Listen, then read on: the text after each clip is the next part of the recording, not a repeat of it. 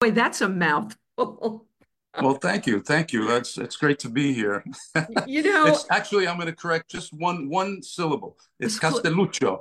Castelluccio. Castelluccio. Okay, I need you to correct a bunch of things. I'm go All say right. it again. Castelluccio. Castelluccio. Yeah, that's I'm right. It's probably you still know, it- saying it wrong. no, no, you're good. It's it, yeah, you're fine. I'm going to Italy for three and a half weeks, and Ah, uh, we'll be passing through Naples and hopefully stop in Naples for a couple of days. oh And um, I'm going to have to pick your brain on where to go eat and and all of that. Um, but you know, it's it's off. It's crazy to hear you with an American accent. I mean, I've seen you in other things, but still, you're Furio to me. You just are. Well, You well, thank you. Uh, yeah, I um I think that's that was the reaction sort of of everyone that uh, that met me after The Sopranos, after watching me on The Sopranos. Uh, you know, I, I grew up as an Italian, so uh, in America. I was actually born in, in Naples and um, and came here as a child with my family. So uh, you know, uh, my first language was Italiano, you know. So uh, And so, were you speaking? Were you always speaking Italian in the house? yeah, yes, yes. My my parents spoke very little English. Uh, and they wanted us to retain our language, you know, our, our you know mother tongue, and uh, and you know I I have them, especially my mom, to thank because you know that was one of the requirements for the character of Furio, which was you have to speak fluent Italian and you know have a convincing Italian accent. Now, was the character supposed to be from Napoli? Was He that of, was, he yes, was? Well, yes, he was supposed to be from Napoli. but you speak other Italian accent. But but you you I've heard you speak other. Yes, yeah. Well, there's nuances. You know, when you speak Sicilian, uh, you know, you would say it in a different way. Like for for example, I always say, you know, uh, like the word mani. You know, maybe a Sicilian might say mani, Mani. and, and a Napolitan would say moni. You know, so I grew up in a neighborhood in Paterson, New Jersey, where I was surrounded by Napolitani and Sicilians. So I grew up Uh-huh. with those with those different dialects, and also uh, my mother is Barese, you know, so that's a complete different dialect altogether. And I'm going to say something in Barese, okay? And there's a, there might be some Barese uh, listeners out there, right? Okay. Sinamashi shamani, chinanamashi, nansimashin, stamachido. It Okay. sounds like Chinese, right? It sounds odd. Okay. Can you say the same thing in in in Yes, in regular Italian. in Napoli? Oh yeah. yes, in regular Italian, it's norm, normal Italian. Se ce ne dobbiamo andare, andiamo. Se non dobbiamo andare, non andiamo. Now that sounds Italian. That sounds Italian. That Yeah, the Italian. the uh, the the uh, uh, Barese dialect is a very very strict dialect to to try to uh, to try to make sense out of. So what brought so what brought your parents to Paterson, New Jersey, of all places? Okay, uh, back in uh, the 19 mid to late 1960s, there was uh, sort of a, uh, an act was passed where that you know you could call a family member over and you know get a green card basically. And you know my father said you know maybe there's some more work there you know we could try it. And and so my I had my my grandparents my maternal grandparents were already in Paterson New Jersey. And uh, I had some aunts and uncles. And so you know they they called us over and they said you know uh, come here let's try it out and so we we wound up staying went back in 1972 for three months uh, and then came back for good you know and didn't go back for a very long time And so did you learn English the way everyone else did on te watching television? How did you learn how to speak English? I learned in school uh, so um, you know obviously That had to be it, rough, not it, speaking English and yeah well you know you know I went to kindergarten and uh, And so I, you know, started speaking, uh, started speaking English there, started learning how to speak English and how to write and everything. And uh, yeah, so so did was it charming to people or did you get picked on? Was it hard? when I was a, yeah, you know, that part I really don't remember. Uh, hmm all I, all I remember is like making friends, you know. There were some kids that were a little mean, but you know, uh, for the most part, uh, I had a lot of friends when I was growing up. And you grew up in an ethnic community, so there were other kids that had this in the home, yeah, right? yeah, Yeah, yeah. It was it was a multicultural neighborhood that I grew up in. At the time when I was growing up in the 1970s, uh, it was largely Italian in my in in my neighborhood, and uh, uh, before that, it was Polish and Jewish. Uh, so yeah, it was uh, there. It was a multicultural kind of neighborhood. Few and blocks away was Puerto Rican. right, right, and yeah. so uh, so where? Okay, so you're you're a fine artist and you're an actor. You're a director. You're a writer. What came first? Painting, art. Um, Do you, you know, come from artists? Were your parents? Yeah, well, uh, sort of. Yeah, my my father um, painted when he was a younger person, younger man in, in Italy, in Naples. And, um, you know, I have uh, uncles that were uh, cabinet makers, and, uh, you know, my siblings can all draw and, and paint. Um, I'm the only one who really took it to a profession, you know, basically. It's just, uh, and uh, my mother's an, an artist uh, in, in the kitchen. well, that's a good, that's a good place to be an artist. Yeah. Um, so when did you discover that this i mean first of all i just want to comment that your background is so gorgeous. I love the colors and and the gold Thanks. and the it's it just lo- looks amazing. Yeah okay. this is this is my library actually. I uh, this is where i do a lot of my research for um, the paintings. I'm you know when i collect something i'll start here i'll start in my library and then if i can't find anything I'll either go to the Frick Reference Library in Manhattan or the uh, Morgan Library, or I'll reach out to scholars and and uh, and experts on these particular artists that I'm researching. Now, why would you be researching artists? What what would bring you to research artists? Uh, because uh, what happens is, um, you know, since I've been collecting for about 28 years, collecting 17th century, um, you know, Italian masters.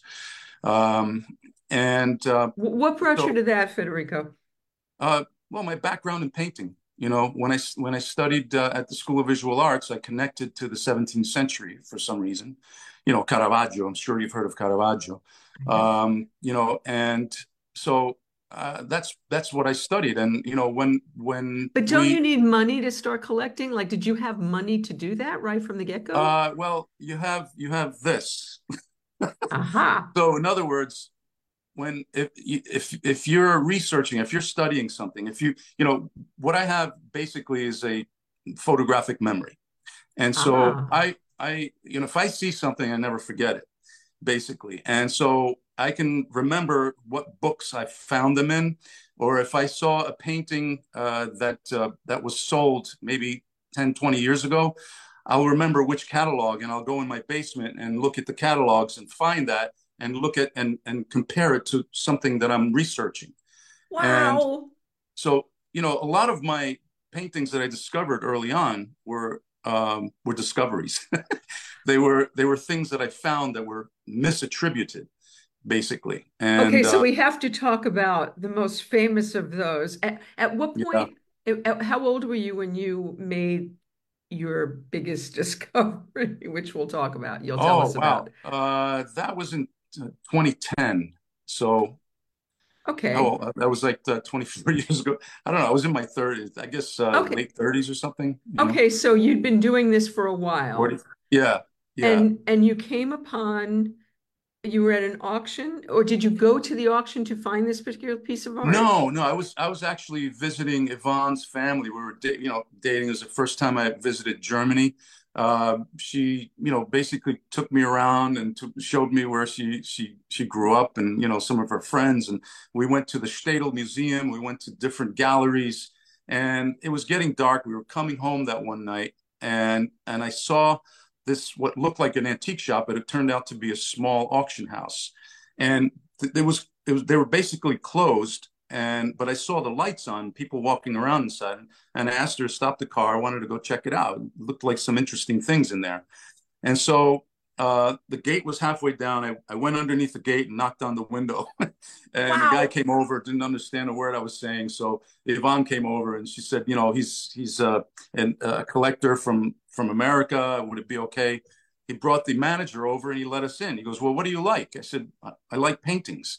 And he goes, Okay, well, there's paintings upstairs, you know, because downstairs they had all kinds of furniture and things. And so I, I walked upstairs and on the landing, there were paintings stacked up against each other on the landing before you get to the second floor. Right. And there was one painting that was sort of sticking up, and I saw the top of the head and the tree, and it was some clouds. And I'm like, man, that, that looked like an interesting painting. I have to check that out. Turns out when I brought the, the paintings that were covering it forward and looked at it, I was blown away because I, I, I studied this painter and I you know there's Giovanni Francesco and you got Barbieri. that from just the top of the no I just saw the top and it, it, looked interesting to me so when I pulled the paintings forward that were covering it I saw the entire painting and it was a painting of Saint Sebastian and uh, he he was the the uh, the patron saint of soldiers basically and uh, you know back in the 17th century this this was a, a saint that they prayed to uh, in order to stop the uh, the plague, you know. And then when the plague ended, a lot of these, a lot of the churches and uh, cathedrals, they commissioned paintings of of this saint. Uh-huh. Um, yeah. So this, when I saw it, immediately I, I looked at Yvonne and I said, "This is by Guercino." And she looked at me and she, said, "What?" I said, "Quiet."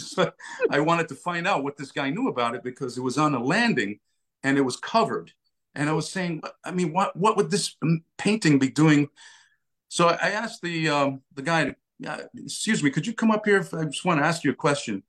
And uh, I said, what do you what can you tell me about this painting? I like it.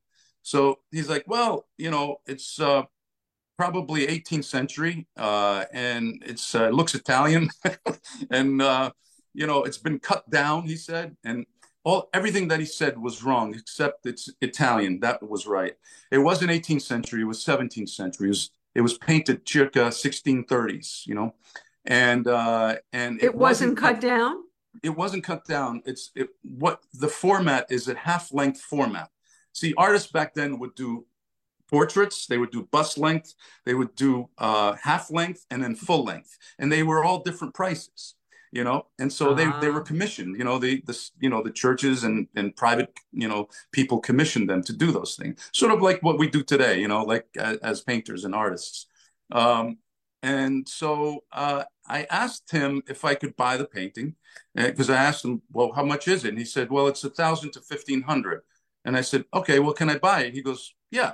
I said, okay, well, he goes, well, no, no, you have to come to the to the auction. I said, "Oh, all right. I'm thinking the auction is in the next day or so." He's like, "And it's in three weeks." it was the auction was in three and a half weeks, and I'm thinking, "Wow, who uh, going to know what I know about this painting?" But you you have to understand that the reason why um, it, it it they probably didn't know it was because what happens to paintings from that period, like three four hundred mm-hmm. years ago, the the natural resins, the varnish, it yellows and mm-hmm. when that happens, it it flattens the halftones. And then there's campaigns of retouching at some you know different times uh, in its history, and so you you lose almost the, the the signature style of the artist.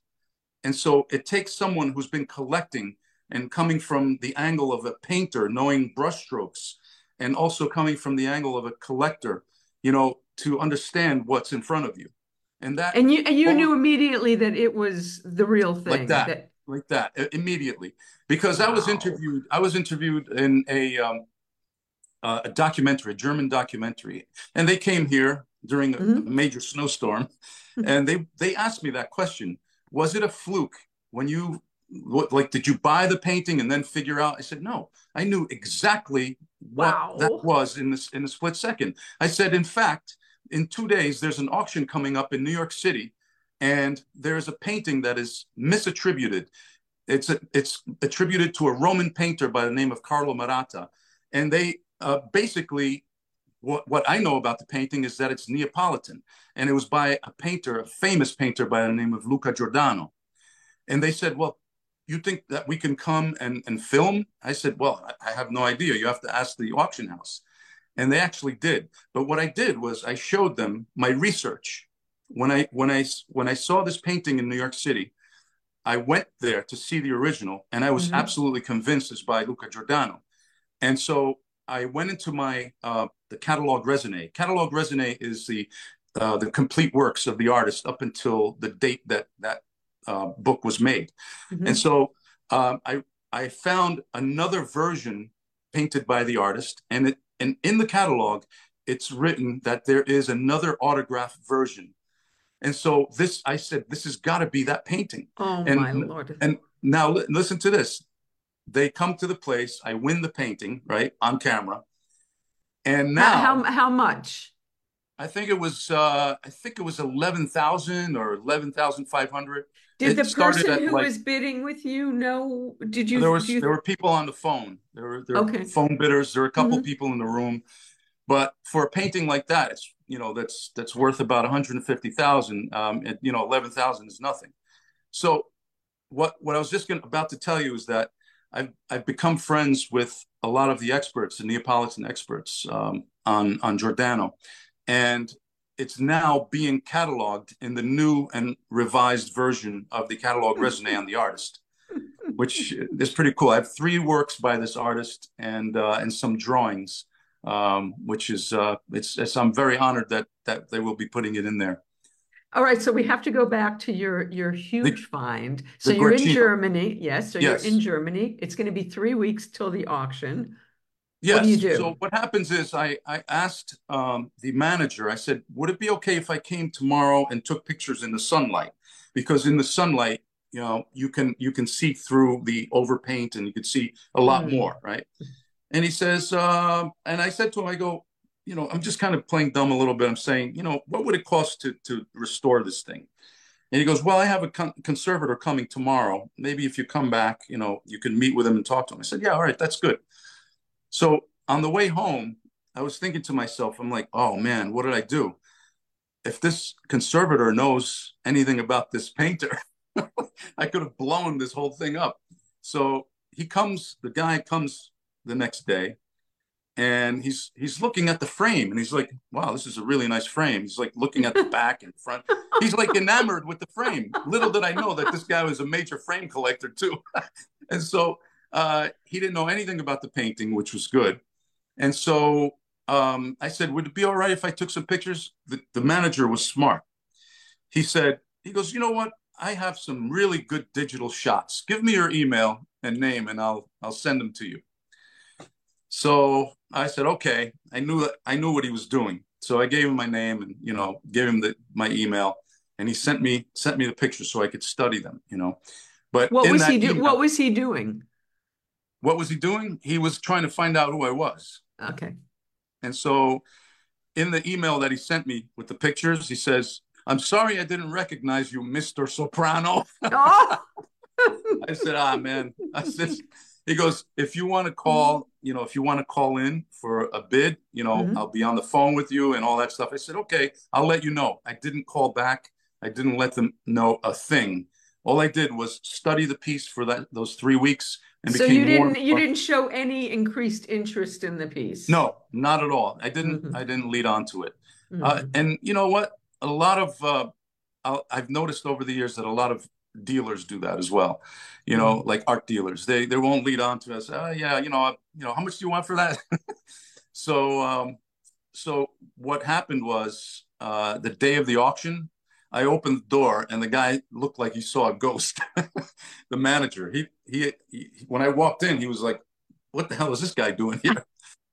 um, so, you know, the bidding started at uh, like 500 euros, and uh, you know there were like six people bidding in the room, uh, and you know, I, I actually, what I wound up doing was uh, was asking my uh, my business manager I said, you know, if I can go up to a certain amount on this, and if it goes beyond that amount, are you willing to come in with me?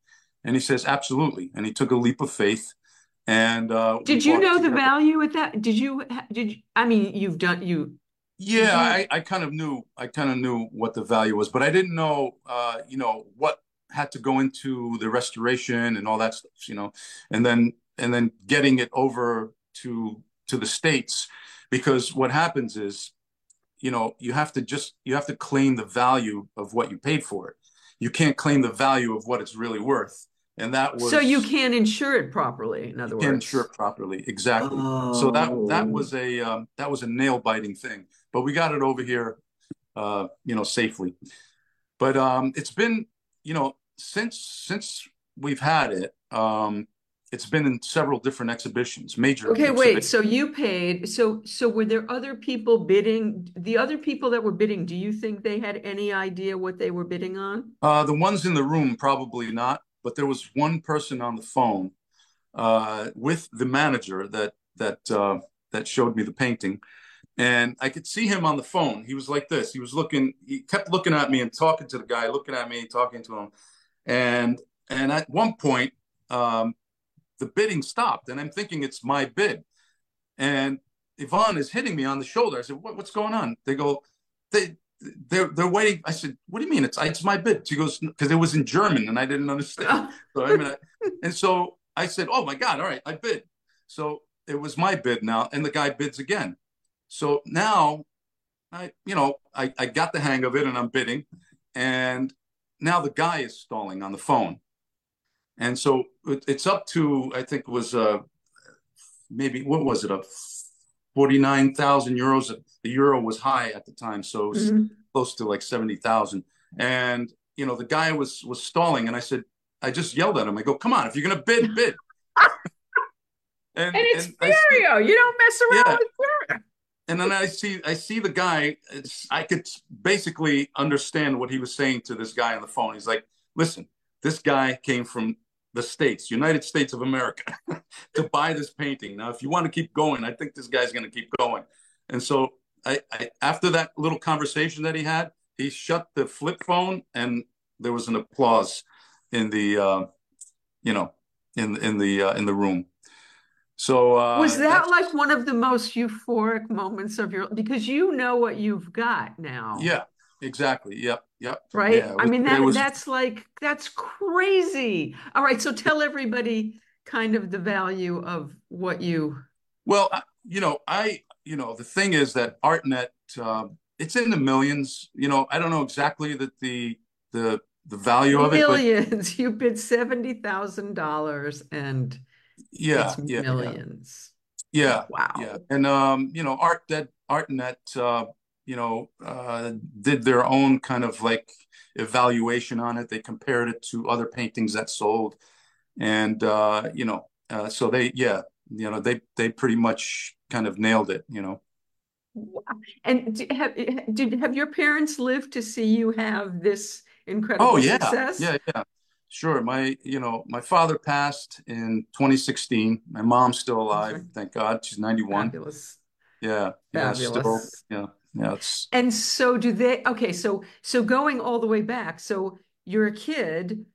Mm-hmm. you, you, art gets you first. How, how do you how, how, i mean do you do you believe in reincarnation reincarnation? Do you think you had the gift? How did it manifest yeah. with you? Um well you know growing up in Paterson, um there weren't many many avenues okay uh, to you know to get out of there Uh, so I went to, I, I was very strong minded when I was a kid. And I knew what I wanted. Uh, and there, there was a school uh, which my parents wanted me to go to, which I wasn't into. Uh, it was uh, Don Bosco. It was like I already came out of Catholic grammar school. I didn't want to go into another Catholic school. Mm-hmm. And plus, I had done my research back then and saw that there was a school that had an incredible art program, but it was out of my jurisdiction. It was out of my, you know. Right. So, and that was uh, Passaic County Tech. And it was a technical high school, which, you know, you, you could learn a trade, you know, that, that kind of thing. But they had an incredible art program. And so, uh, I somehow, I don't know how I did it, but I spoke to someone that was uh, politically involved in Paterson, and they pulled some strings and I was able to get into that school. And so that school from from that art program, I I, I was able to um, take a scholarship exam uh, to the School of Visual Arts and based on uh, my my portfolio, my art, and uh, a hands-on exam that uh, that you go there on a Saturday all day long, and you actually draw and and then write, and they, they want to know what's in your mind and stuff. Uh, I I won the scholarship for for uh, four years, and uh, it was the best thing that that happened because I was gonna I was gonna work like two jobs in order to go to that school, you know. Do you have, I should have asked you this in advance and been prepared. Do you have anything in that room that you can show us of yours? Um, yeah, I can actually show you. I'm working on a series of uh, large photorealistic drawings right now. Uh, they're black and white drawings, and uh, they're of very interesting people, faces that I, I find very interesting, uh, people that I know, some people that I recently met. Um, and I can show Do- you. There's Do there's people a, model for you, Federico? yeah, yeah, yeah. They'll they'll model for me. Um, you know, I've, I've been painting from life my whole life, pretty much. Uh, but these these works here, I'm I'm working from photographs, um, and I'll show you. This is uh, this is a, one of my drawings here. I don't know if you could see Get it. out of here that that's a drawing. I've been sure that was a photograph the whole time I've been looking at it. No, that's uh, that's my friend Paolo from Rome, and um, yeah, uh, that is a that's a drawing. Let me show. I'll, I'll show you the, the Wow. I, I was convinced that was a photograph. the one behind it. This is uh, Wow. my friend Kevin Boykins. Wow. So people w- can commission you to do this of them if they wish? Yes, yes. Wow. Um, Wow. but um, yeah, right now I'm working on a series. I'm I'm up to seven works, and I would like to to have maybe about 12 to 15 pieces by by the fall. And uh, I will have the exhibition in Manhattan. Not exactly sure where, but it's it'll be in a gallery in Manhattan. Where, and you have a, where is your studio?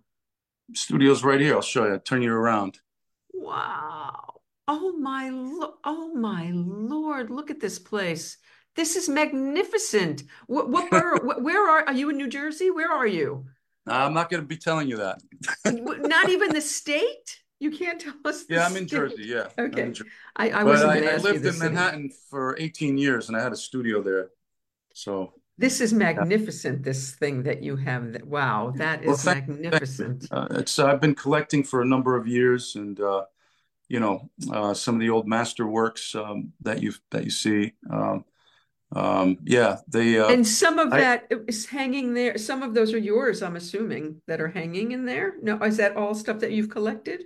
Uh, yeah, these these are these are masterworks. Well, those I can see right there, but when you went into the other room, Yeah, the other Um, room that that was uh, that mhm. was a self portrait. Um, I don't know if you see the painting there, yes, that's what I'm looking at.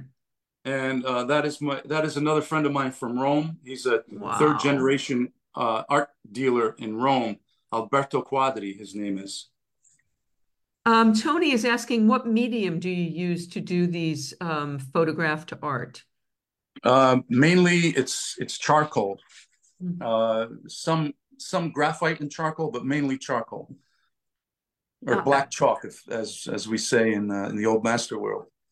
Black chalk. This is this is absolutely my, uh, this is fascinating. So okay, Thank- so where how did acting? So you have this incredible career. You you you have your life's path. You're Yeah. an artist. You're doing brilliantly. You have a scholarship. Where does acting I- fall in here? Well, here's here's the thing. Um, can I show you a picture uh, of? Uh, I, I I all right. Let me let me back up. When I was in high school, Mhm. I was uh, in my last year. Uh, my last year in high school, I was working at a newspaper in Paterson, and I was doing like pen and ink renderings, you know, for the for the newspaper. And one day, this um, reporter comes in, and she starts telling my boss, who was sitting next to me, uh, that she was going to be interviewing George Burns. And and I I turn around and I go, I love George Burns. I said, wouldn't it be a great idea and a great story if a young artist did a portrait and we presented it to him? I'm like giving her. I don't even know. She's like, You're "Who is this?" pitching her. You're pitching. Yeah. But she goes, Who is this guy?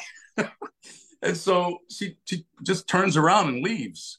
She came back And you're just hours. a kid. You're just a high Yeah. school kid. Oh my God. Yeah, I was uh, I was in my you know like senior year in high school, and so uh, you know when she left, I said to my boss Lynn Benz at the time, I said, I guess that was a bad idea, huh? she started laughing. Well, the reporter came back two hours later. She goes, I made a few phone calls, and you have one week to do that painting, and we're going to be presenting it to George Burns. Let me show you the paint. Let me show you the painting. Oh my Lord. What balls? I was seven. I was uh, 17 over here. Holy, this is phenomenal. Yeah, it's cool, right? That was at the Plaza Hotel in in Manhattan. I lived right down the street from the plaza. That's fantastic. Yeah. Cool, right? That is so, so, Yeah. But, so you uh, you've combined talent with um cojones is what exactly, you've done. Yes.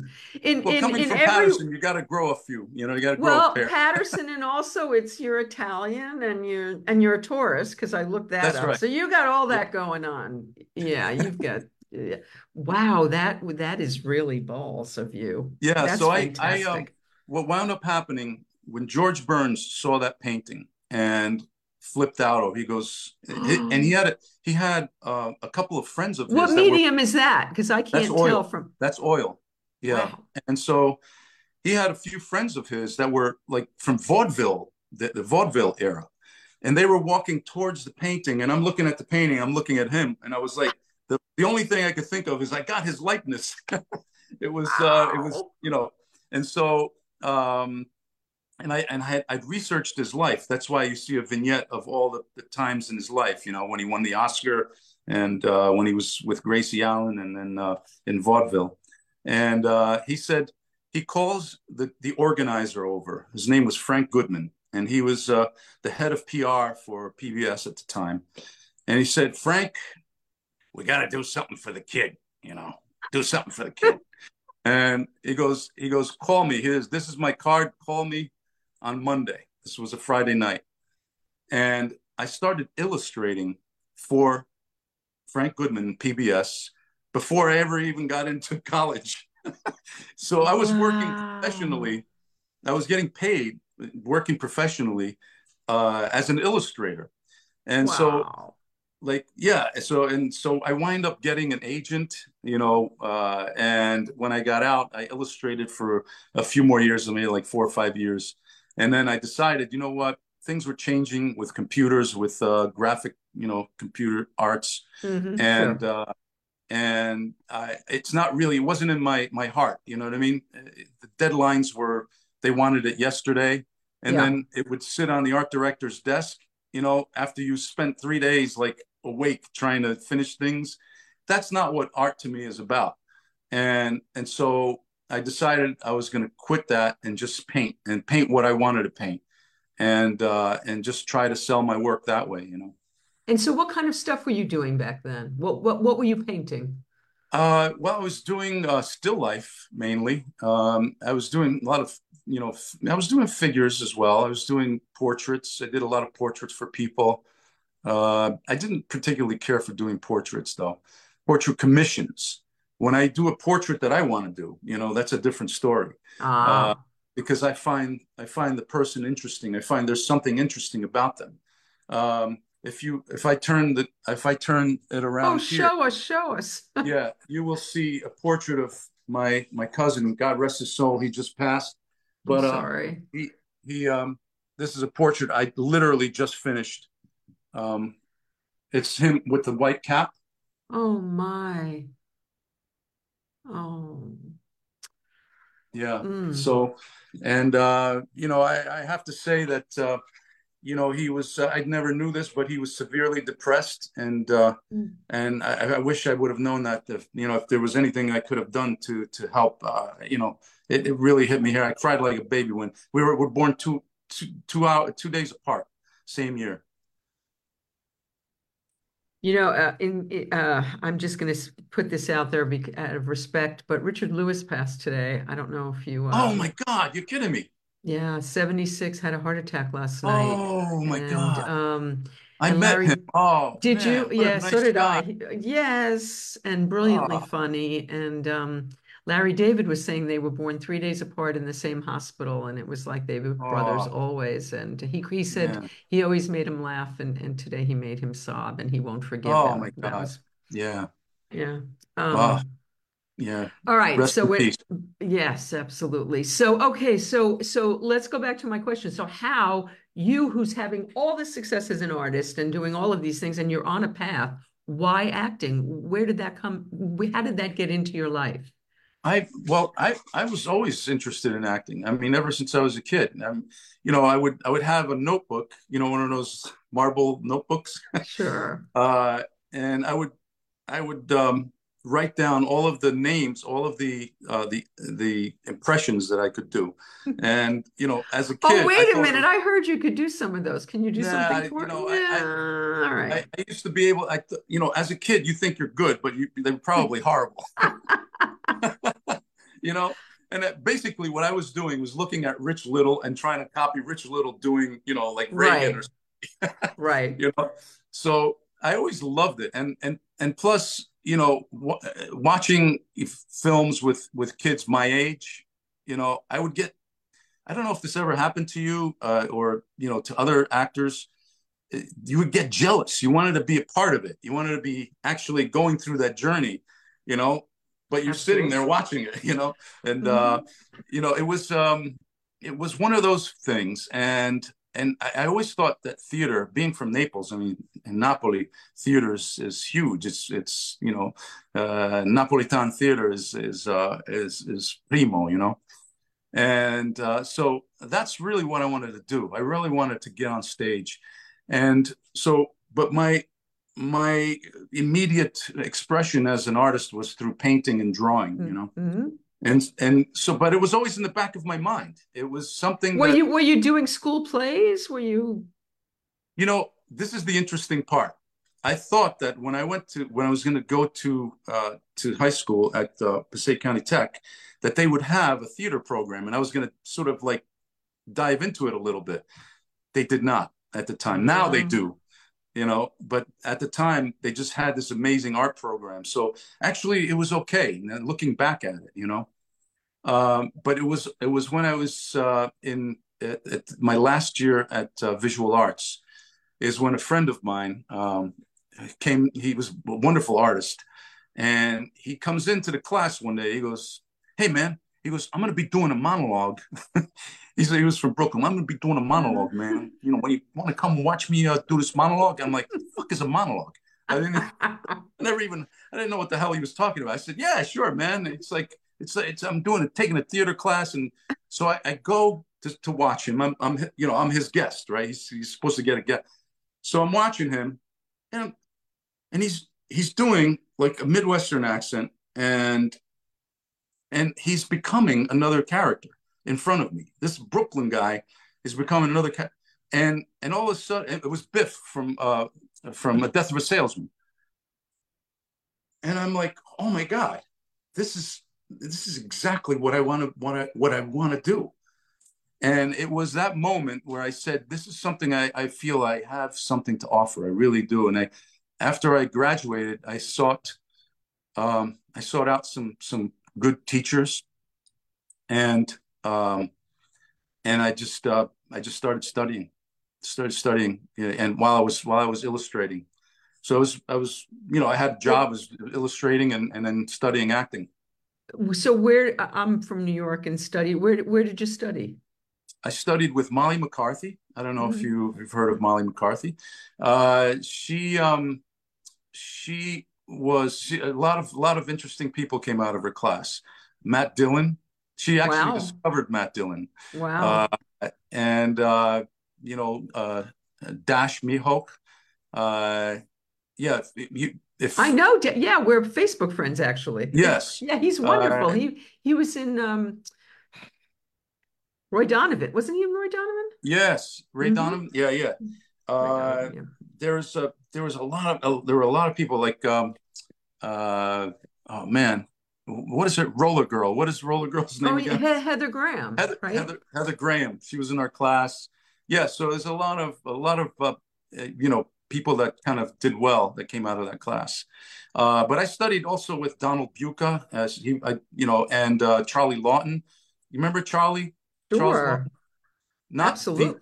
yeah Oh, yeah yeah, not Charles Laughton. Okay. Yeah, yeah.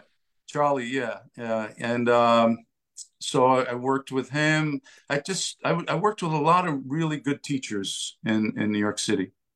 And so what I read is that you ended up in a play by um, John Patrick Shanley, who I, is a friend of mine, was a friend of Wow, mine. really? And Yeah. yes, and um, and that's when you were Savage in Limbo. discovered.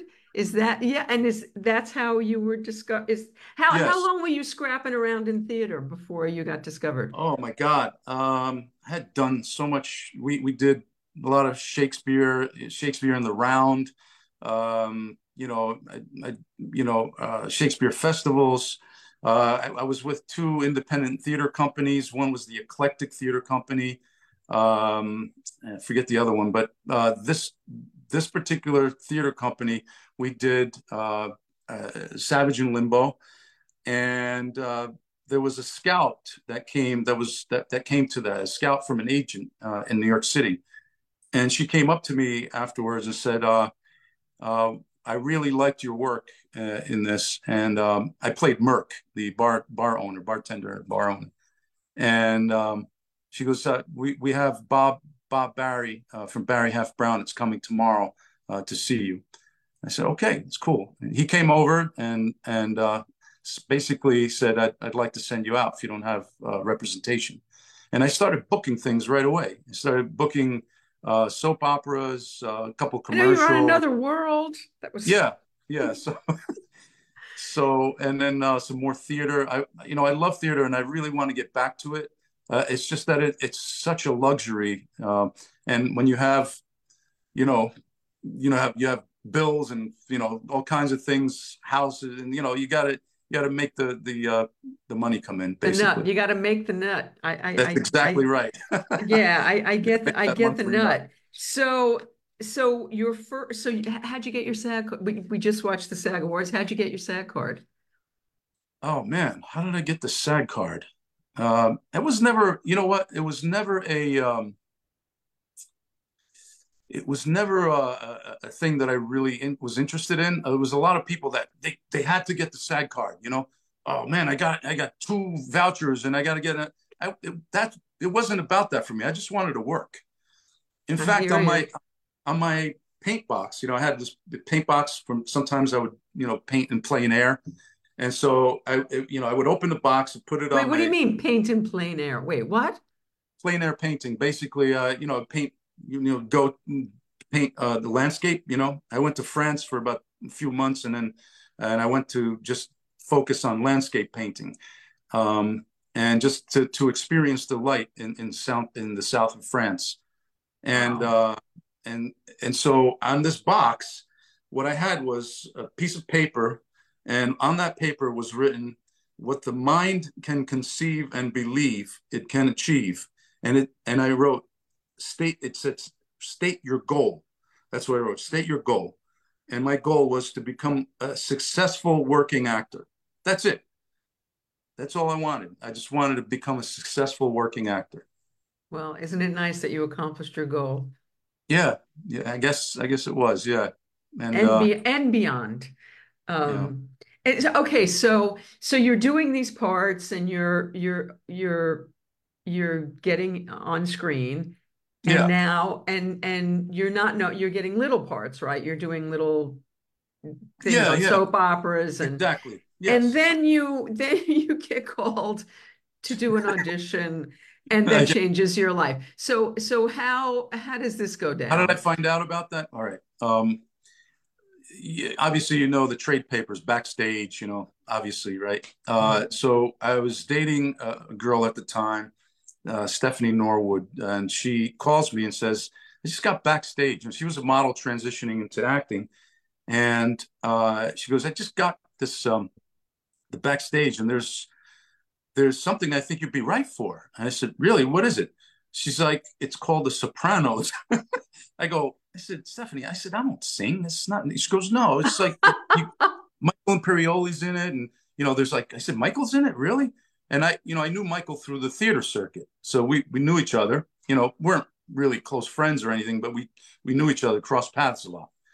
And uh, and then she goes, come into the city, I'll, you know, and I'll, you know, give you, uh, I'll show you the, the paper.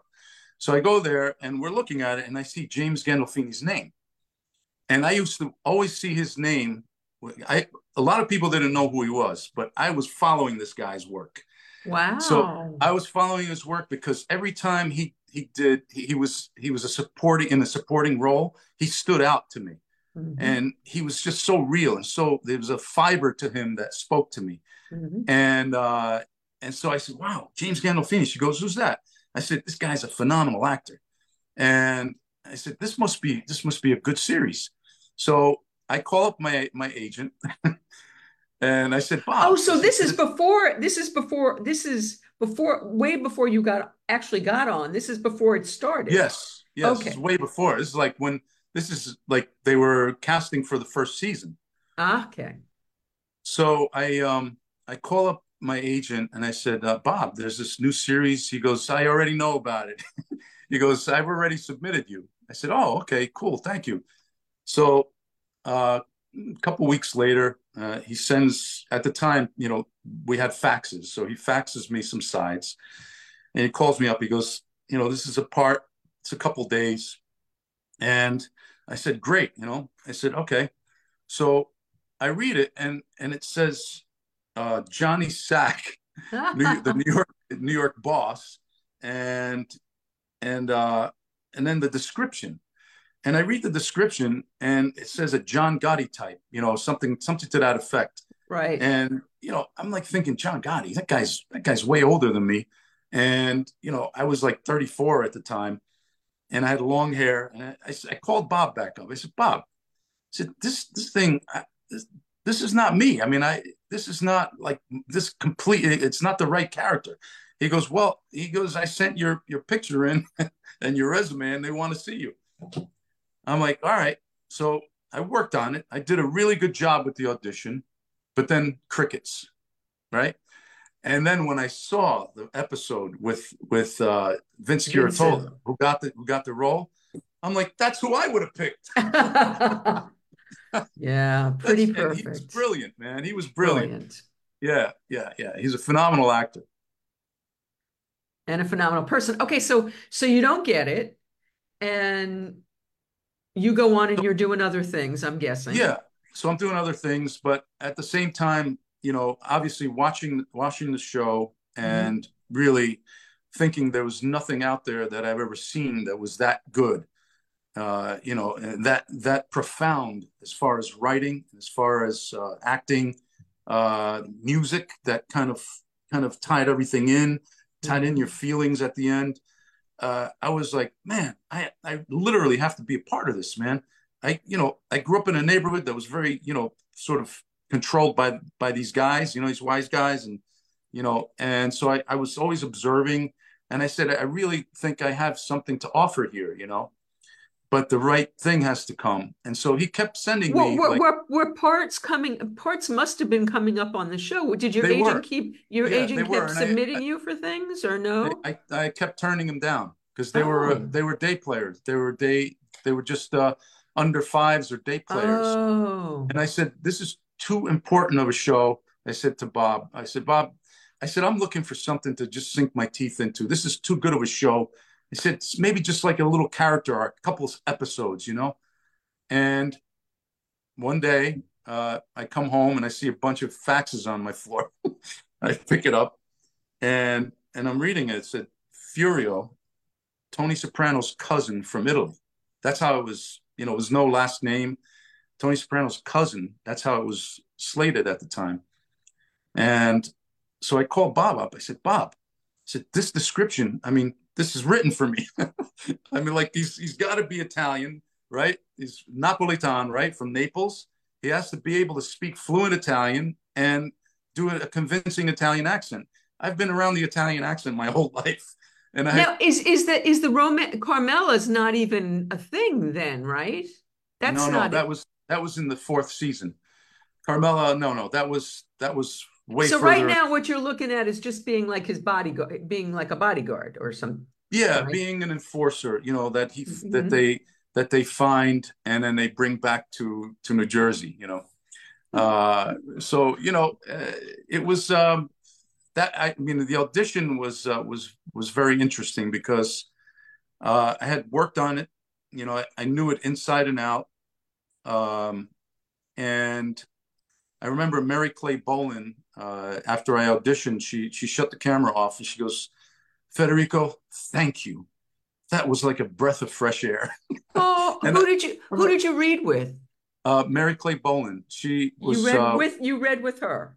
Yes, I read with Uh-huh. her. Mhm. Uh, you know, um, Georgianne wasn't there that day. Mhm. Uh, Georgianne Walken, Yes. and uh, Mhm. and so and so she's I you know I guess uh, you know in my in my mind I said the breath of fresh air that's pretty good. I've never he- heard that one before.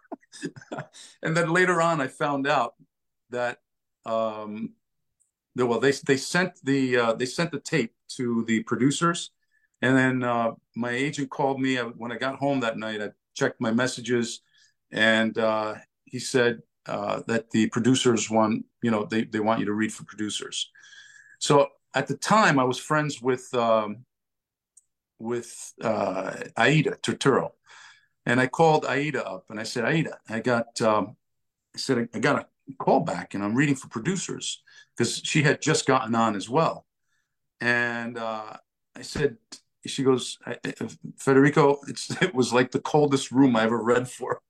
I said, "All right, cool. I'm I'm ready for it. You know, uh, I'm you know." And I said, "But there's only one thing that's missing in this in this thing." I, I said, I, "I feel like I need to add some some Italian words and some." She goes, "Federico, don't do it." She goes, "Absolutely, do not, do not. It's it's known in the business that they don't they don't want you ad libbing anything." So I said, "Okay, all right. No, I take your word for it." So I did the audition uh, they, for the callback and I get to the point at the end, and I it was going so well. I just felt the room changing that I added the I I, I sort of added the Italian in there, and I said, "State zitte, puttana, sei fortunato che non t'ho già ammazzato." Boom, you know, and then and then I Wait, I- what does that mean? You really want me to tell you? I said, Ah, Shut the fuck up, you whore! Before I, you're lucky I didn't kill you. Uh, so so uh, anyway, so I, I, I, you know, I finished the audition. I felt, I totally felt good, you know, with the audition and how the room felt, you know.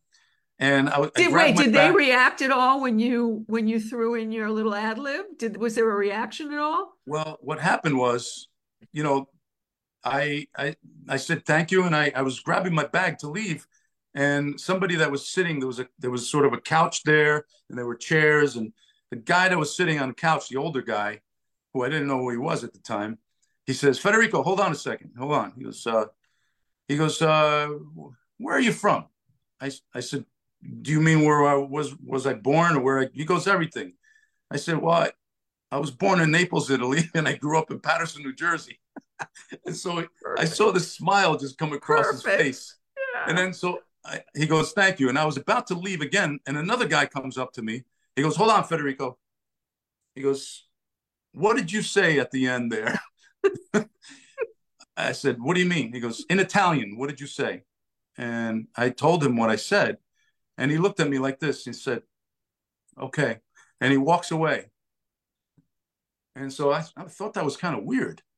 And so um, basically, uh, you know, I didn't hear anything for like two two weeks. I, I- like one week goes by, and I'm calling Bob. I'm like, Bob, I said, I nailed that audition, man. I know it. I said, what what's going on? He goes, he goes, I don't know, Federico. I, I was like, it's, you know, still, uh, it's still on on you know uh, on backstage. It's like it's so they two and a half weeks go by. Oh, it's still the part still listed on backstage?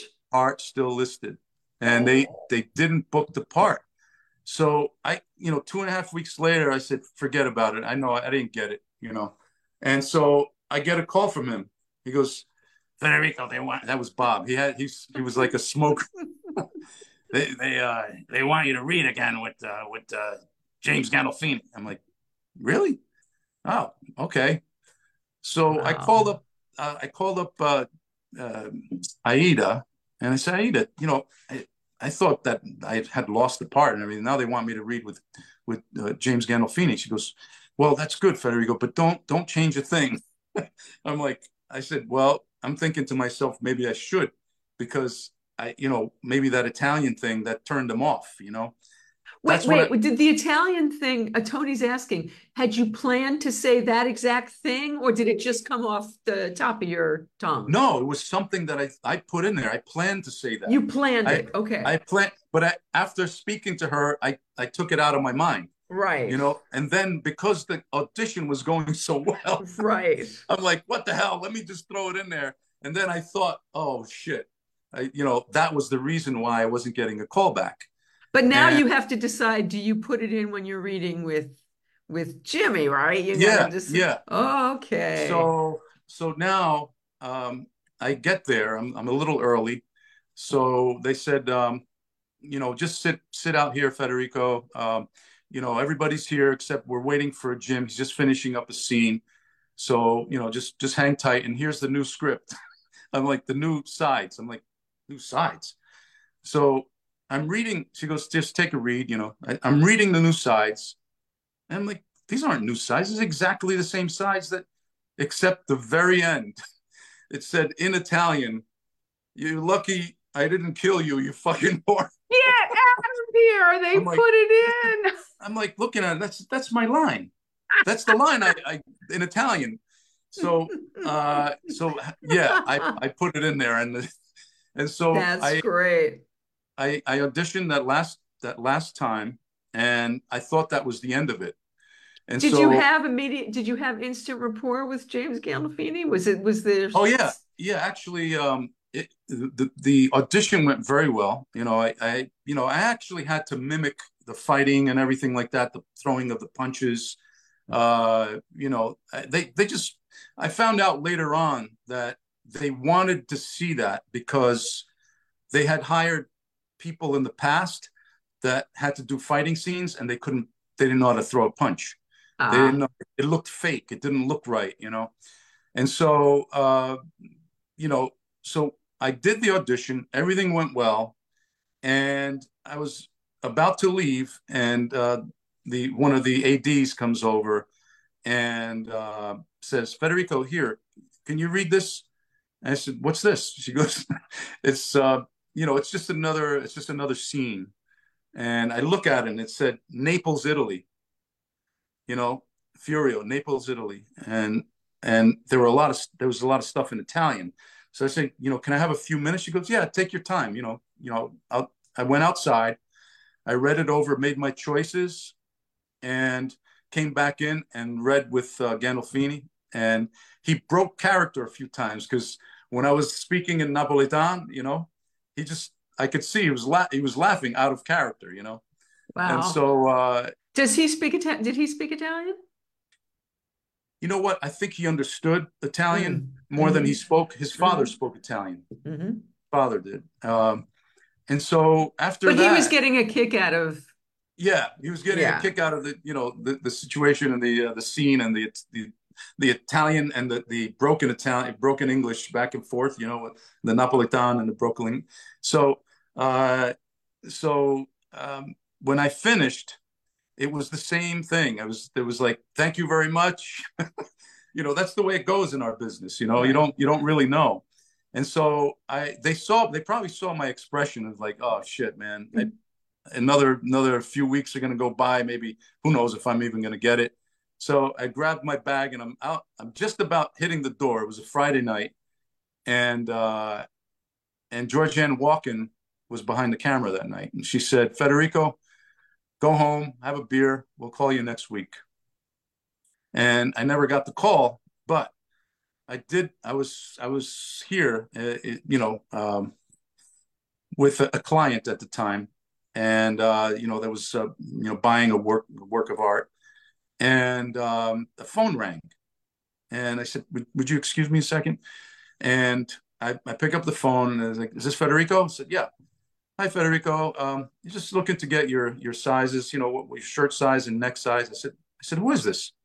She goes, oh, this is wardrobe. I said, wardrobe? I said, for, for what? They go, what do you mean for what? So The Sopranos, for Furio. I said, did I get the job? she goes, nobody told you? Yeah, yeah, you're you're you're Furio. I'm like, you gotta be kidding me. I was like completely blown away. But what happened was I had a New York City number. You know, back then, if you lived in New Jersey, You had a two one two. Uh, So did you have an that- answering service or something? I had an answering service, and my my agent left a message there, and I didn't get it. There was like a day or two, and I didn't get it. Oh my God. Oh my. So now how did Furio turn from this small arc into three three seasons? How did that at what point did they let you know, no, we're keeping you, we want you, we're doing Um, this? Well, I think it was it was after uh, they started editing the very first scene I shot. How many how many episodes did you get hired to do I got hired to do three episodes. Yeah, and I think I I don't know how many I did, maybe something like 30 episodes, 28, I don't know. Um, but um, I thought it was more than that. I think you know what? The first year, I you know, obviously I was I was hired not as a regular. They made me regular the second year. Um, but what happened was one day after after I had shot that first scene, which we shot out of order. I didn't shoot the Italian scenes first. I, I shot the scenes in the brothel. That that was Big Girls Don't Cry. That that one I shot first. That was the first time I was ever on the set of The Sopranos. Um, and you know, they started editing that scene Mhm. and I remember after one of the the the, the read throughs, I was I was standing there talking to Lorraine Bracco, and David Chase comes over to me. By the way, David Chase was the guy on the couch. I don't know if I Ah, um, so David Chase comes over to me. He goes, Federico, he goes, wait till you see the scene in the brothel. He goes, that is, it's just coming out unbelievably well. Wait till you see that scene. Very powerful. And then he walks away. And uh, Lorraine Bracco goes, keep that very far and few in between, you know, because he, he wasn't very kind of engaging with, with people, you know. I know Michael, I know Vincent, I know the other Vincent, I know Joey. No one's told me a story like that about David. So and so uh, you know that was that was really good. And um you know the the thing about that night the, the, was that they were having issues technical issues the very first day i started working on there. And um we didn't we shot that last part of the scene first. And then there were hours and hours and hours that that went by. And it was like you know 2.30 almost 3 o'clock in the morning. Mm. and they still didn't get to the beginning part of that scene where I go in, I you know I, you know I, I kind of baseball bat the guy that's sitting there, slap the girl, grab the gun, go through the window, all that stuff, and uh, you know they said if if we don't do it in one take, you know it's gotta we got to go into another day of shooting. So the um the, the script supervisor comes over to me when we were rehearsing it. She goes, Federico, you know, when you just rehearsed it, you went through the door with your left leg. Uh, you kicked it open with your left. This time you did it with your right leg. I said, which leg should I use? She goes, left leg. So, you know, whichever it was, you know, that's Right. said, just tell me everything that I need to know and I'll put it in to what we're doing right now. They said, you know, if you break through the, the glass, break through the window, make sure that you clean so you don't get cut. So that I, Had you done anything like this before? no, no, Because that's like that. pretty intri that's very intricate.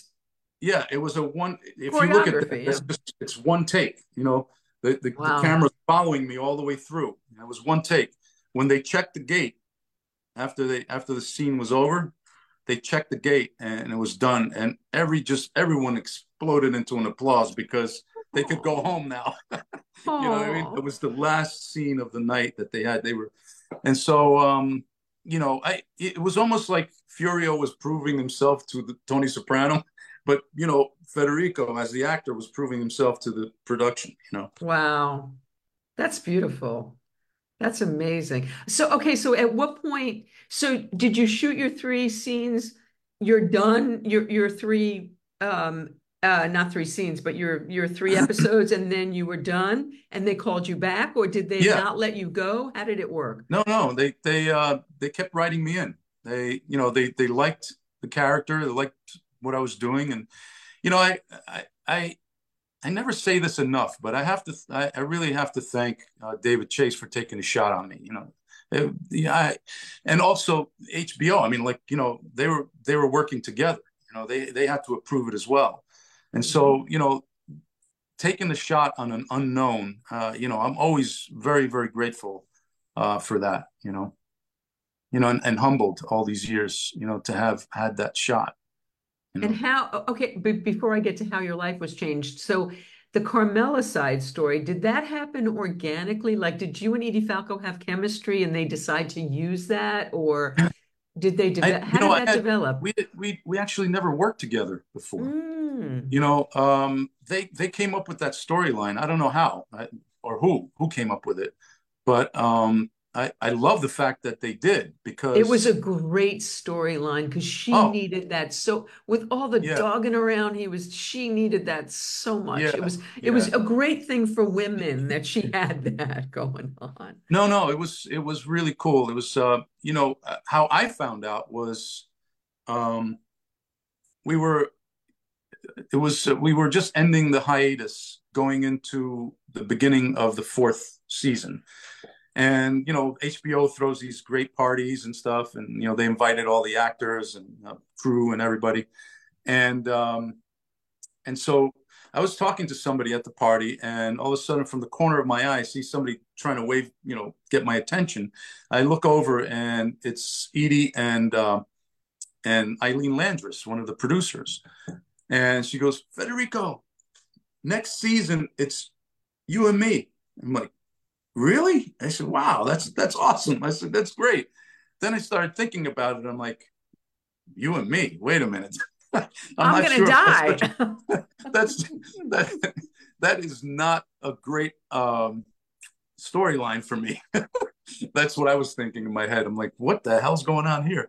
Uh, so uh, my first, you know, the first uh, script that I got, I read uh, where a Furio comes to the house and um, she basically uh, Carmela primps her hair in the mirror or something like that, and I'm like, oh shit, this is it's going down that road.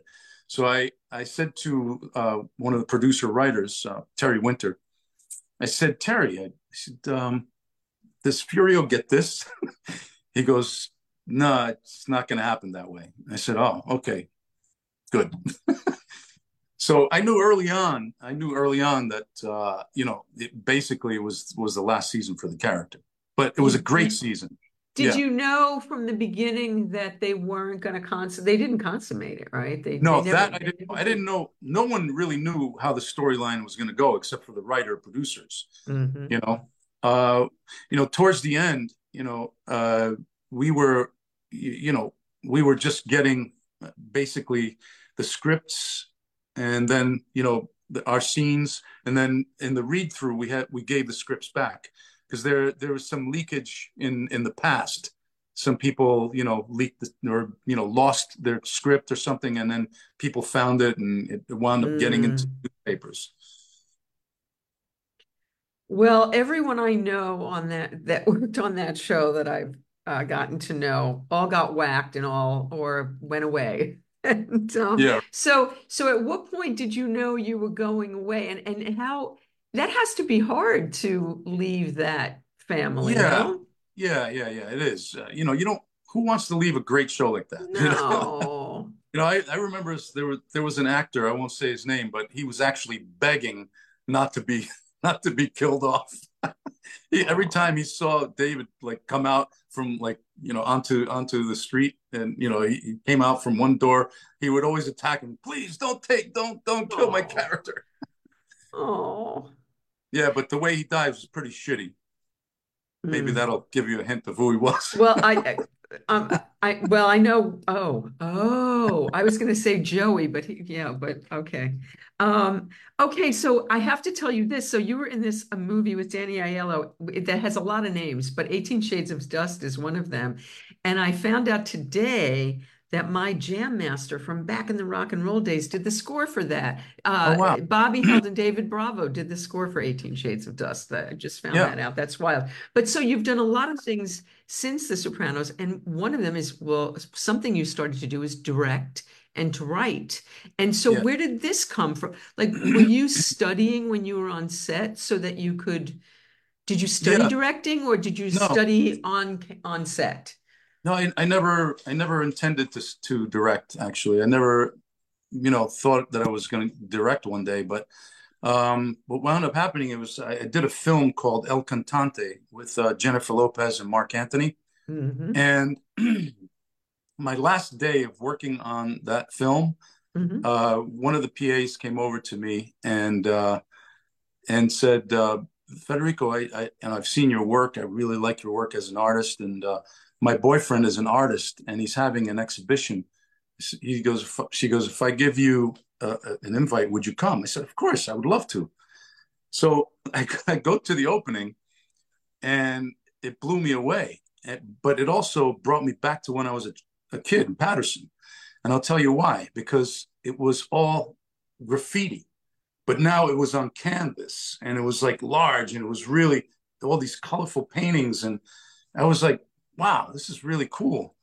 And it brought me back to, to when I used to go over the train trestle and look, look at the trains that were all done up. You know, they, they, they tagged all the trains and hmm uh, you know, and I thought of a title, you know, when I, when I was driving home, I, I thought of a, an idea. And I called up my friend John Alfieri, uh, who was a, a friend that I went to grammar school with. And he was a budding writer. And I said, Hey, man, I got an idea for this film of a young sort of artist prodigy. And he's a, he's a, he's a graffiti artist. And he's shooting for something and you don't know what it is. And his father is sort of like a, a failed baseball player. And uh, and he kind of takes everything out on on his son. And uh, and his grades are failing. And um, and then he rips up all of his drawings and then one day he's like flipping through the channels and the kid is supposed to he's he's castigated he's in the he's in his room he's supposed to be hitting the books and he's flipping the channels after he, you know he he watches a horrible you know baseball game and he sees his son on television. He's like, and he calls his wife over. He's like, "What the? What's going on here?" And he, the, the son, winds up winning a, a scholarship contest. You know, and he does this incredible mural, and he's being interviewed, and he, and and the interviewer says, he goes, "What inspired you to do this?" you know and and the kid looks at he looks at into the camera i told him look into the camera and and directly say to the camera my father and then you the camera just pans up to this amazing like baseball like he's he's got the bat and and it was a tribute to his father you know? Mm. And he, his father just crumbles you know? And it was mm. called tracks of color you know? Ba- you know the title was was from the the, the the trains that i used to see Right, right. on the tracks and uh and the graffiti on there you know? But it was it was cool. And and uh Gianna Palminteri was one of the main producers on that. It's Chazz's wife. Hmm Wow. so And was so, that so that the reason why I was telling you this because I didn't know who was going to direct it and I said to my my friend I said we'll write it together and I guess I'll direct it you know and that's how that's how that started you know and then you did a feature with uh, David Proval, another friend. We, David and oh Michael and I were in Henry Jaglom's The M Word. Michael and I got to do a, a one-on-one scene with Michael Imperioli. That was the thrill of my life. And Paul oh great Sorvino was in it. Um, oh my and God so how how dearest friends intimidating was this? No, in your film, no. David was in the film with me, but Paul was oh in this with you. So how so this was your first feature. How did yes this how did this come to you? Okay, um, so I had done several, um, you know, short films, some And you'd commercials. won and you'd won some awards too for your shorts. yeah, Yes, yeah. yeah. Won some awards with the shorts, Mhm. uh, you know, in the festival circuit. And um, what winds up happening is uh, I was uh, at a, uh, a house party, and it, there were a lot of interesting people there. It was uh, he was the uh, former um, uh, Italian consulate general, and he says there's going to be some interesting people. He says uh, Federico, uh, my attorney is uh, is going to be coming. He wants to. He's been writing, and he wants to talk to you about a script. I said, "Oh man, Oh wait to hear this." no. So I go there, and uh, he introduces me to this nice young man, uh, and uh, his name uh, was uh, Michael uh, Michael Risigliano, and uh, he starts pitching me the story. Right? So there was a lot going on, so I'm kind of half listening. And then he says, and it takes place in Williamsburg, Brooklyn. I said, "Oh wow, really?" And he says, uh, "It's uh, you know based on the Giglio feast." I said, "The Giglio feast? I know the Giglio feast."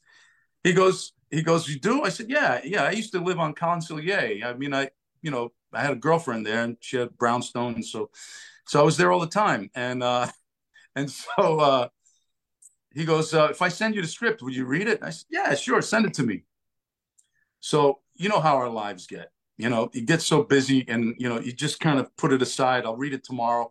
Tomorrow turns into next week. Next week turns into sure. next month. So I get a call from um, from uh, Steve Acunto. He was the uh, ex uh, consulate general, and he goes, uh, Federico. He goes, Hey, Steve, how you doing? What's going on? He goes, Hey, remember that uh, my friend, the, the attorney, you know, Michael, he sent you the script, right? I said, Yeah. He goes, Did you read it? I said, I said, actually, no, I, I haven't read it yet, man. I, will get to it though. I will. So, uh, so a, another week goes by, and he calls me up again. I, I said, I, will read the script. He goes, no, no, no, don't. He goes, he goes, Federico, I just want to invite you and Yvonne to dinner. Eh, come to Le Cirque. You know, me and my wife will be there. So, you know, I said, oh, cool. All right. So I'll, I'll see you there. It wasn't about the script.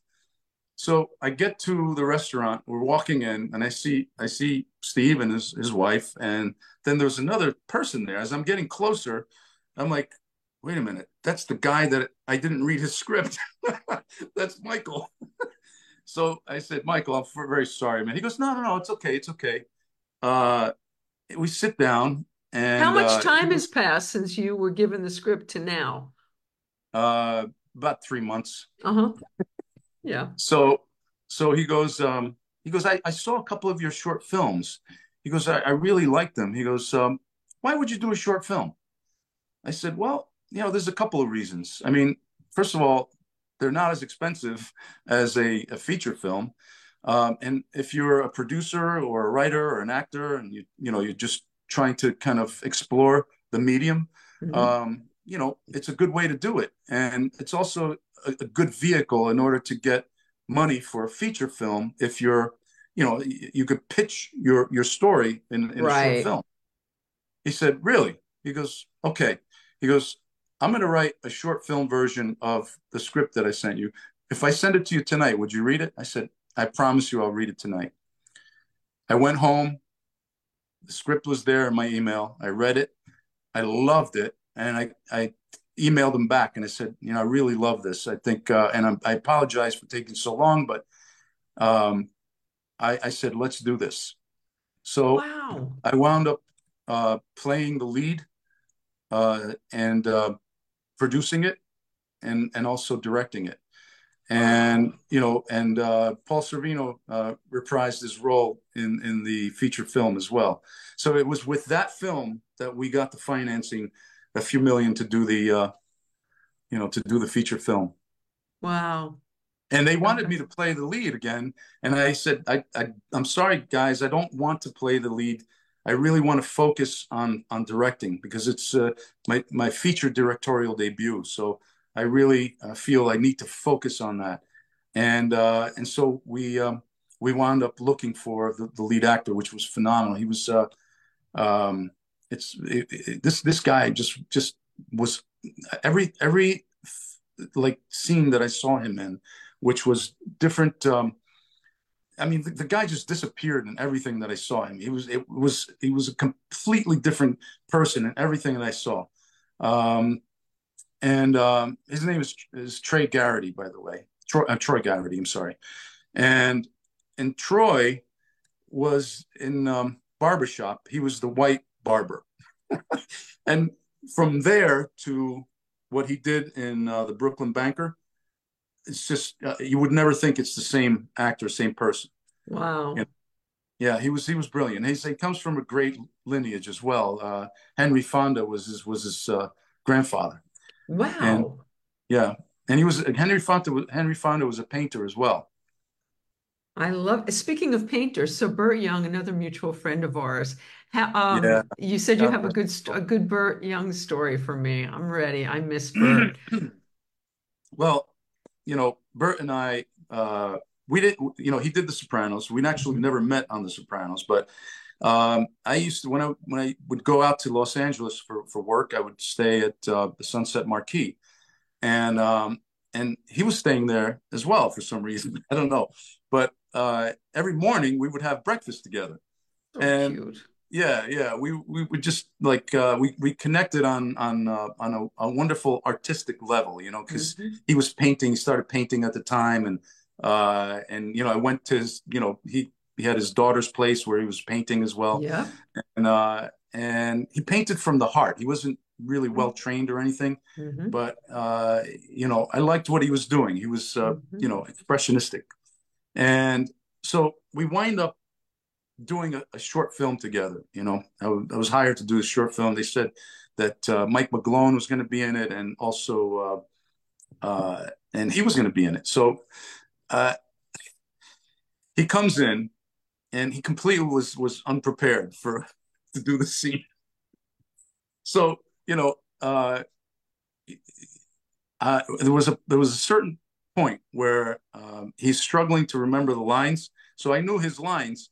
So I'm mouthing his lines to him, and you see him look in the camera like this. It's like he's like, and then he's he he realizes what's going on, and he starts dying laughing, completely Oh breaking character.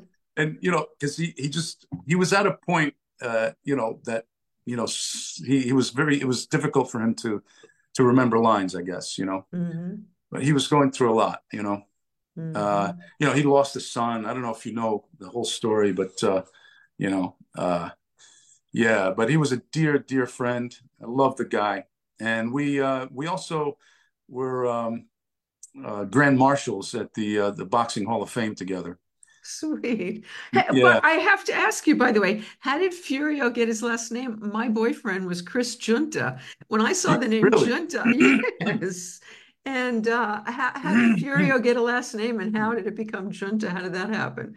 I don't know. I, I think uh, you know maybe Giunta. You know uh, means it could mean like joined.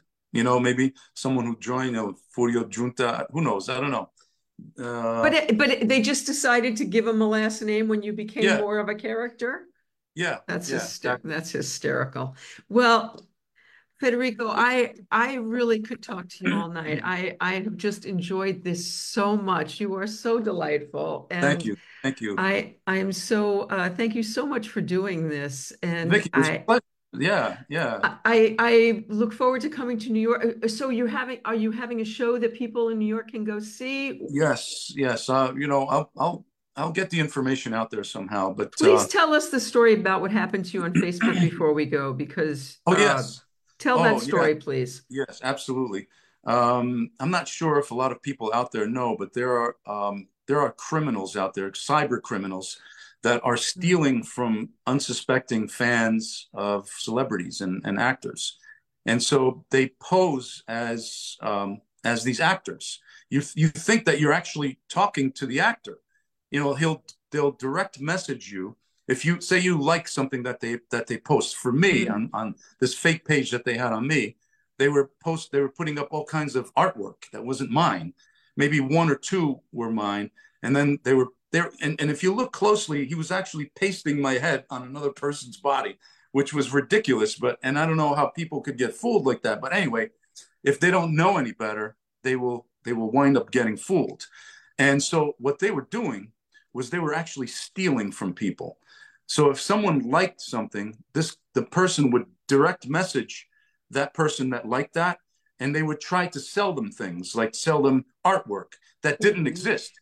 So in other words, if if they tried buying something and they sent these people money, they would never see the the, the product, and then they would Oh, get blocked from from that person. And once they stole the money, then it's gone. And so I I had been working for six and a half months with the New Jersey State Police Cyber how, how did you get wind of this? I got wind of it because I had a friend of mine, close friend, who calls me up and says, uh, he goes, How much do you want for those posters, the prints? And I go, What prints? He goes, The prints that you're selling. I said, Well, which prints? I mean, there's prints that I made a long time ago. He goes, No, the ones that are selling on Facebook. I said, Facebook? I said, I don't have a Facebook page. Oh, He goes, uh, he goes, You're kidding me. I said, no, send it to me. I sent send me the page. So I'm looking at it. I'm like, I said, I, I go to my friend Rick. I, Rick, this is absolutely fake. This is this is not me, man. said, don't buy anything from these people. So I, I put on my Instagram and I showed them the, the what the page looked like. I said, if you mm-hmm. see this page, this is not me. I don't have a Facebook page. Um, there is one fan page that's legit, but that you know I, I don't post on that thing, and I've never posted on it. So uh, I said, please do not buy anything or purchase anything from these people. This is a scam. And uh, they're doing it. and obviously to- you went to Facebook and told them that this was going on, right? You oh my God, that- how many times? And and they didn't do anything. No, they didn't do anything. They we reported it every single time. Then I get a, a call from a four nine number, and I'm thinking it's Yvonne. You know, she's calling me from another number. She's German, so mm-hmm. so I I pick up the phone, and and the guy, there's a guy on the other end, and he says, uh, Federico. I said, yeah. He goes, uh, this is Frank, Frank Zerillo. And I said, okay, Frank, and your name is name sounds familiar. He goes, he goes, well, we knew each other a long time ago. You know, I, I worked with uh, Jim Gandolfini's sister. I met Jim, and I met you, and blah blah blah, and we went to dinner. And I said, all right. I said, how can I help you? And he says, uh, well, I'm just looking to get my stuff. I'm like, your stuff. I said, wait a minute, don't tell me you, you bought something on Facebook. He goes, yeah. I said, I'm sorry, man. I said, listen, I, I, I apologize, but that's not my page. He got ripped off for $1,500. Oh, ah, and then shit. he got ripped off from Vince Curatola as well for another five or six hundred dollars. Vince has one also. Oh my God! David Proval, Vince Curatola, Michael Imperioli—they're doing it to to all of us on The Sopranos. Oh, but they, I, I, had it after six and a half months, and they they finally served a subpoena to Facebook, and they they took it down. Four days later, the guy opens it, or these people open it back up again, and now it's been taken down again. So I, you know, I don't know. People just have to be aware that there are a lot of criminals out there that just want to steal your money, and wow. you have to be very very careful. In fact, what I did was I said to this this gentleman Frank Zerillo, I said, Frank, if you ever come back to to the states? He goes yeah you know my, my kids live in new jersey. I said well the next time you come back to new jersey let me know and i will give you some things. I'll sign some things for you in fact that was today. I met with him today. Stop! Yeah yeah yeah. Oh so, well that's yeah, lovely no, great guy you. too. We you know uh, we, we had a cigar and you know had lunch and you know it was great. It was great well, that's lovely of you. You did that. Well, everybody out there, don't be buying Frederico's art on no, Facebook. I don't sell anything. I don't sell anything online. You know. So, so, where can people go to see your art and to purchase it? Uh, well, I mean, I do have a website. They could see my art. Um, usually, I sell through galleries. You know. Right. Can um, people can people purchase through through the web? Get through the internet? If they, yeah, I wish I wish that uh, I were more. Uh, uh you know, like inclined to do things like that. I, am not really, you know, and you know, um, a social media kind of guy. You know what I mean? Okay, so when is the next art show going to be? Do you think it'll be in the fall? It'll be in okay. the fall in New York City, but I will I will get it out there. I have some people that will get it out there. But also, I well, want to mention you let that, me if you let me know, I, I yeah. am a social media person. I'll get it out there. Oh, really? Oh, absolutely. Wow, I'd be happy to do that. I, you know, one of the things that we're doing is we're doing a um, uh, convention in Fairfield, New Jersey, which is the largest uh, contingency of Italians, and um, we're doing a convention that that's celebrating the Italian culture, and there'll, there'll be a lot of a uh, lot of uh, Italian American celebrities, and it's called Paisan Con. Uh, yeah, it's, it's, a cute title. and that's coming in, in on in April, April April 13th and 14th. So there will be Kathrine Narducci will be there. I believe Tony Danza. There's going to be a lot of great uh, performers and stuff. So it'll, it'll, be a lot of fun. Well, I look forward to more you in all of your arenas, and uh, it's just been delightful. Thank you so much, Federico, for doing oh, this. Oh, Vicki, thank you so much. It was a pleasure, really. Ciao. See you soon. Arrivederci. Ciao. Arrivederci.